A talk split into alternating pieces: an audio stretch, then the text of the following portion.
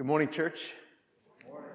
It is so good to see you this morning. It is good to have those that are watching online and those that are gathered here in the auditorium. I'm amazed every week at how many people we have, how many households we have that are watching online, and I just thrills me to think I can't wait until we can all be uh, together again, and that, that excites me. But in the meantime, I'm glad that we are able to gather here and gather there, and all of us with one voice glorifying our God together.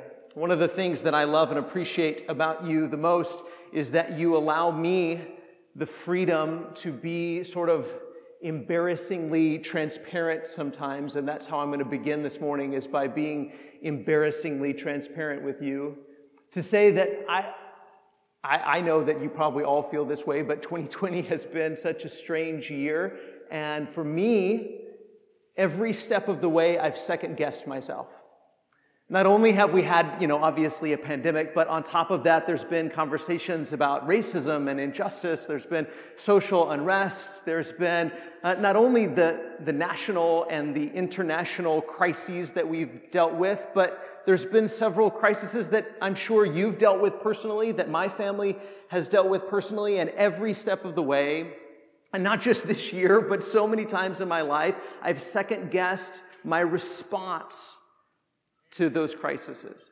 to those crises. How, how should I respond? And every time I speak up and say something, then somewhere in the back of my mind, I think I probably should have kept my mouth shut. And when I keep my mouth shut and I don't say anything, then somewhere in the back of my mind, I think I probably should have been bolder and I should have spoken up and I should have said something. And, and, and, with everything going on in the world, there's times where I've gone out and did what I wanted to do and thought I probably should have stayed at home. And there were other times where I stayed at home and I thought I probably should have gone out and did what I wanted to do. And there's been so many times like that through the last few months and honestly in my life. And I'm sure that going forward, there will be many more times like that where I second guess my response to a crisis, whether it's a shared crisis that we're all going through or a personal crisis or a family crisis. And I second guess, how should I respond to this? Should I speak up or should I be quiet?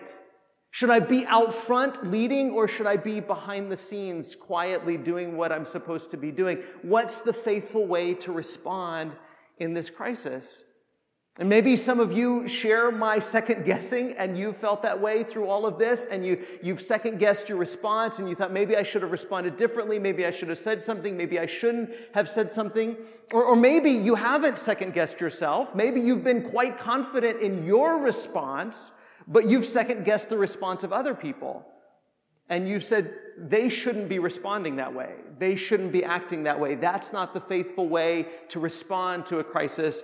And, maybe you've really been frustrated by the way that other people have responded. I want us to think about this for a second. No matter how we respond to a crisis, there will always be those who respond differently. I think that's the next slide.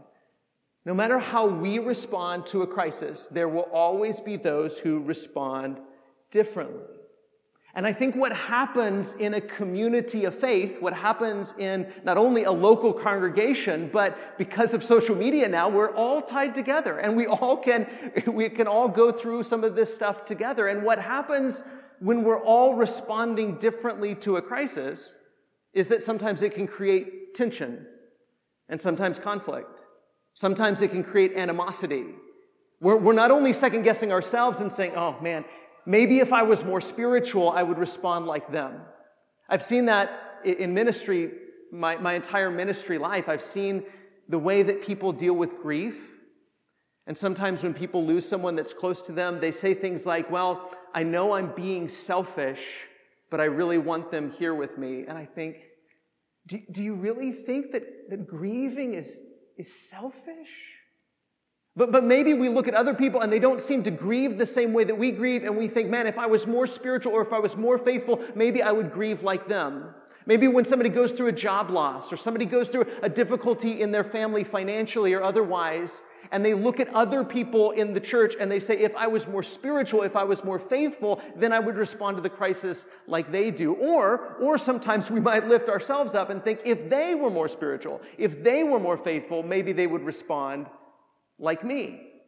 And so when we respond differently to a crisis, and that's what's always going to happen, when there's a crisis, other people are going to respond to the crisis differently than you.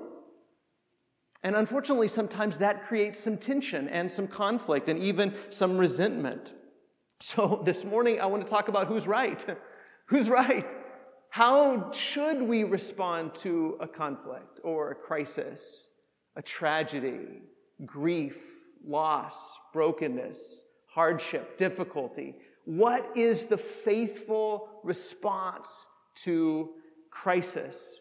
And so, as I thought about that question, my mind went to the days of Elijah. And I want us to think about what happened during the days of Elijah. Now, Elijah was a prophet of God, and he prophesied during the days of Ahab. And you remember Ahab? King Ahab was married to the wicked queen Jezebel and they were horrible. In fact, the scripture says that, that Ahab did more to provoke the Lord, the God of Israel, to anger than all the kings of Israel who were before him. Now that's prophesied. Elijah prophesied against Ahab and Jezebel, and he prophesied that it wouldn't rain for several years. And then God, if you remember, he sent him to live by a brook, and he was fed by the ravens. And after that, he fled to the Gentile city of Zarephath. And then back in, in Israel, Ahab and Jezebel were searching for Elijah. They were slaughtering prophets of the Lord. And all of this went on for three years. Now, I don't know about you, but I get impatient after three months, much less three years of crisis. No rain, and the king and queen are searching desperately for the troublemaker from their perspective that caused it not to rain. And of course, with no rain comes famine and sickness and all kinds of horrible things. People are dying. And then they're searching for Elijah and slaughtering the prophets of God. Meanwhile, continuing to do what caused all of this in the first place, which is worship the idols of Baal, right? And they continue in their evilness and their wickedness and the people suffer and the people die and the prophets of God are being slaughtered. Look at 1 Kings chapter 18 and verse 1. Now, this is when Elijah is living in Zarephath and he's hiding from Ahab and Jezebel. It says, After many days, the word of the Lord came to Elijah in the third year, saying, Go, show yourself to Ahab, and I will send rain upon the earth. So Elijah went to show himself to Ahab. Now the famine was severe in Samaria, Samaria being the capital of Israel at that time. And Ahab called Obadiah, who was over the household. Obadiah is kind of his Ahab's chief of staff, if you will. Now, Obadiah feared the Lord greatly, and when Jezebel cut off the prophets of the Lord, Obadiah took a hundred prophets and hid them by fifties in a cave and fed them with bread and water. Now, I just kind of want us to sit right here with this text for just a second. Here you have Obadiah who is working in Ahab's house. In fact, he's Ahab's right hand man. He's Ahab's chief of staff, but he is faithful to the Lord. He fears God. He's not doing what Elijah did, right? He's not a prophet of God. He's not speaking out boldly against what Ahab is doing. He's working quietly behind the scenes. And he hid 100 prophets of the Lord in caves, right? So he hid these prophets of God in caves because he fears the Lord. Now, I want us to think about that for a second. Was Obadiah any less faithful than Elijah? No. He wasn't as outspoken. He didn't do the same things that Elijah did, but he was no less faithful than Elijah. Now, now think about the prophets. There's also in this story a hundred prophets who are hid by fifties in a cave that Obadiah hides in a cave. And they spend, I don't know how long, maybe it's the full three and a half years. I don't know how long they were in those caves, but they spent that time hiding in a cave, waiting patiently for the storm to pass by. Were they, were they any less faithful than Elijah? No. Were, were they any less faithful than Obadiah? No. They patiently waited and were faithful to the Lord. They didn't do what Elijah did. They didn't do what Obadiah did, but they were faithful to the Lord. Obadiah didn't do what those prophets did, and he didn't do what Elijah did, but he was faithful to the Lord. Elijah didn't do what Obadiah did, and he didn't do what the prophets did, but he was faithful to the Lord. Verse 5 And Ahab said to Obadiah, Go through the land to all the springs of water and to all the valleys. Perhaps we may find grass and save the horses and mules alive and not lose some of the animals. So they divided the land between them to pass through it. Ahab went in one direction by himself, and Obadiah went in another direction by himself. So again, picture what's going on in Israel. I mean, everything is falling apart and has been for years, and they're so incredibly desperate to find some green pastures that they're going looking for green pastures. Maybe they can save some of the livestock that at this point are about ready to die because there's been no rain and there's been nothing growing. And so they're going to look for any green pasture they can find. And Ahab sends his right hand man, Obadiah, to try to find some. And verse 7 says, And as Obadiah went on the way, behold, Elijah met him. And Obadiah recognized him and fell on his face and says, Is it you, my Lord Elijah? And he answered him, It is I. Go tell your Lord, behold, Elijah is here. Now, Obadiah has been right there beside Ahab all this time as they've been looking for Elijah, going everywhere, trying to find Elijah because they figured if they could find Elijah and maybe kill him, they could put it into this whole drought thing. They could bring back the rains. And he said, Obadiah says to Elijah, How have I sinned that you would give your servant into the hand of Ahab to kill me? As the Lord your God lives, there is no nation or kingdom where my Lord has not sent to, has not sent to seek you. And when they would say, He's not here, he would take an oath of the kingdom or nation that they had not found you. And now you say, Go tell your Lord, behold, Elijah is here. So Obadiah is like, Hey, listen, that's, that's not my gig, right? I'm not the outspoken guy. I'm not the go proclaim anything guy. I'm the work behind the scenes kind of guy, right? And so he says, you tell me to go tell my boss, Elijah's over here, he wants to talk to you. That terrifies me because he's been looking everywhere for you. Verse 12, and as soon as I have gone from you, the Spirit of the Lord will carry you, I know not where. And so when I come and tell Ahab and he can't find you, he'll kill me. Although I, your servant, have feared the Lord from my youth, has it not been told, my Lord, what I did when Jezebel killed the prophets of the Lord, how I hid a hundred men of the Lord's prophets by fifties in a cave and fed them with bread and water? And now you say, Go tell your Lord, behold, Elijah's here, and he will kill me. So he's terrified. As soon as I go and I say to Ahab, Hey, Elijah's over here, he wants to talk to you, Ahab's gonna go and try to find you, and the Spirit of God's gonna pick you up and carry you off somewhere. He's not gonna be able to find you, and then he's gonna come and he's gonna kill me. Now, is he being irrational in that fear? No, that's a pretty rational thing to think, right? He's being very rational. Sometimes it is rational to say, this, this is dangerous. I don't know about doing this. But even in this, he's not being unfaithful to the Lord. And Elijah said, verse 15, Elijah said, as the Lord of hosts lives, before whom I stand, I will surely show myself to him today. So Obadiah went to meet Ahab and told him, and Ahab went to meet Elijah. So sometimes we do step out of our comfort zone and do what needs to be done. So he goes and he tells Ahab and he says, Elijah's over here. So Ahab comes and he talks with Elijah. And then you remember there's the big showdown on Mount Carmel. You remember the prophets of Baal and Elijah and calling down fire from heaven and fire comes down and consumes Yahweh's sacrifice. And so God proves himself to be God. And then the prophets of Baal are destroyed and the rains come back to Israel and they all live happily ever after, right? No, that's not how it works in the Bible because that's not the way it works in real life.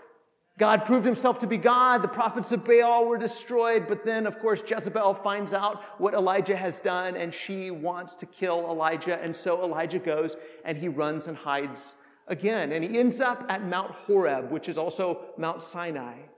And he ends up there waiting for God. And God finally shows up to talk to Elijah. And he comes in a still, quiet voice. 1 Kings chapter 19 and verse 13. There came a voice to him and said, What are you doing here, Elijah? And he said, I have been very jealous for the Lord, the God of hosts, for the people of Israel have forsaken your covenant, thrown down your altars, and killed your prophets with the sword, and I, even I only, am left and they seek my life to take it away. Now, on the one hand, I mean, he's right, right? I mean, the people of Israel have been incredibly unfaithful to God. And many of them have worshiped idols and have been unfaithful to God. But Elijah feels like, look what he says I, only I am left. I'm the only faithful one in Israel. I'm the only one doing it right. I'm the only one committed to you. I'm the only one that's faithful. And now they want to kill me. Why? Because he feels all alone and he looks around. he says, I'm the only one doing what I'm doing. And so I must be the only one who's faithful. Everyone has forsaken you. Everybody's turned their back on you. I'm the only one doing what's right. You ever feel like that? You ever look around at the world and you say, it's all falling apart. Everybody's doing wrong except me. Everybody's messed up. Everybody's unfaithful. I'm the only one that's doing it right. See, this is what happens in a crisis, isn't it? Sometimes we beat ourselves up and sometimes we beat everybody else up. Sometimes we think, I'm the only one doing it right, and sometimes we think everybody else is doing it right and I'm not. Because it's difficult and it's challenging to know how do we navigate, how do we faithfully navigate a crisis. Now, obviously, there were some people in Israel who were objectively, downright, no doubt about it, no debate about it, unfaithful to God. But God continues to have this conversation with Elijah about what to do next. And God gives him some next steps. But I particularly want us to look at verse 18.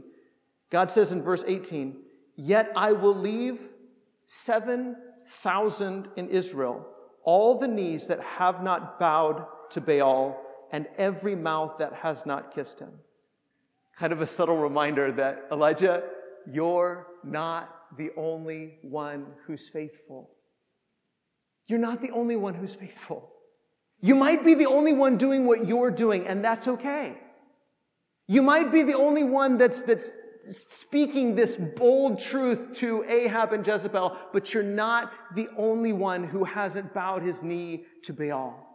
You're not the only one who has been faithful to me. In fact, there are thousands.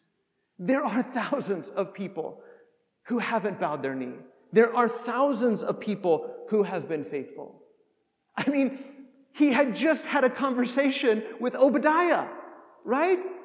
Obadiah had been faithful. He had been working quietly behind the scenes, working right under Ahab's nose as sort of a spy right there in Ahab's house, but he had been faithful to the Lord.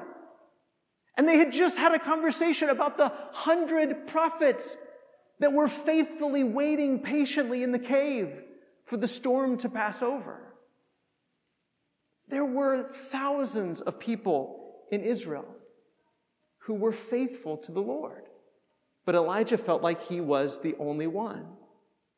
I think we have to admit, don't we, that faithfulness can take different forms. Faithfulness can take different forms. There's a time. There's a time to be like the hundred who hid in a cave, and you can hide and you can still be faithful. You can take a stand and still be faithful. You can speak boldly and still be faithful. You can work quietly behind the scenes and still be faithful.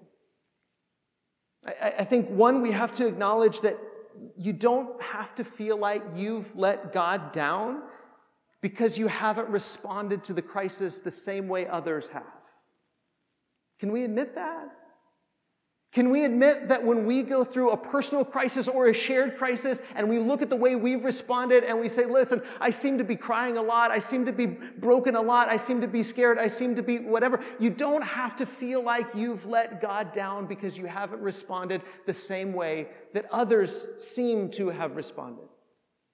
But if that's true, then we also have to admit, number two, we have to admit that others haven't necessarily let God down because they haven't responded to the crisis like you, right? Just because you can't see or don't understand what other people are doing doesn't mean that they haven't been just as faithful to God as you have been. And that's a lesson that Elijah had to learn, right?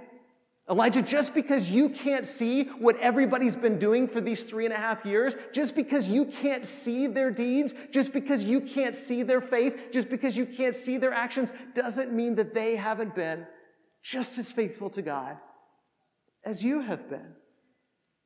When there's a crisis, we're all going to respond in a little bit different ways. But that doesn't mean that we can't all be faithful. But at the end of the day, we have to acknowledge the fact that we are saved and part of God's kingdom because of the faithfulness of Jesus. Because he saved us from the greatest crisis of all, because of his steadfast faithfulness. He has saved us. And because he saved us, there is room in his kingdom for all kinds of people. There is room in his kingdom for Elijahs who will boldly speak the truth to power, who will tell Ahab and Jezebel when they're wrong and they need to stop. There's room in his kingdom for Elijah's, but there's also room in his kingdom for Obadiah's who will work quietly behind the scenes. And there's room in his kingdom for those who will just patiently wait until the storm has blown over. And there's room in his kingdom for like the widow at Zarephath who simply practiced hospitality and selflessly loved her neighbor. There is room in God's kingdom for all kinds of faithfulness. But at the end of the day, how do we respond to crisis? The answer is with love. How do we respond to crisis? Love the Lord your God with all your heart and your soul and your mind and your strength, and love your neighbor as yourself. And what does that look like? Well, Paul gives us a pretty good definition in 1 Corinthians 13, doesn't he? Love is patient. So in a crisis, be patient. Love is kind. So in a crisis, be kind. love isn't rude. So in a crisis, don't be rude. Love isn't self-seeking. So in a crisis, don't, don't seek your own interests, but the interests of others. Love keeps no record of wrong. So in a crisis, don't keep a record of wrongs. We, we know what to do, don't we?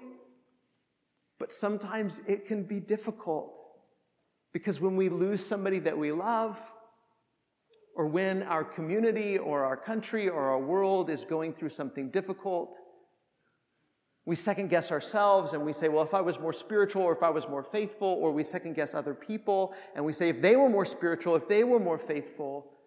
But we need the same reminder that Elijah needed that faithfulness can take different forms. That yes, there's a time when we need to call out sin and say that's wrong. But there's also a time when it's okay to be quiet and it's okay to work behind the scenes and it's okay to patiently wait whoever we are and whatever we do, let us be people of love who love the Lord our God with all of our heart and our mind and our soul and our strength, and who love our neighbor as ourselves. And remember that it, it wasn't our faithfulness that saved us, but the faithfulness of Jesus. So we entrust ourselves to Him. We're going to sing a song here in just a second. And when we do, you're invited to go back to the information desk if there's anything with which you need prayers or help or encouragement, if you're ready to put Jesus on in baptism and be rescued from the greatest crisis of all, death itself, be raised to live a new life and commit yourself to the Lord. If you're ready for that or you need prayers or encouragement, our shepherds will meet you back there while we sing this song, and afterwards we'll close with a prayer.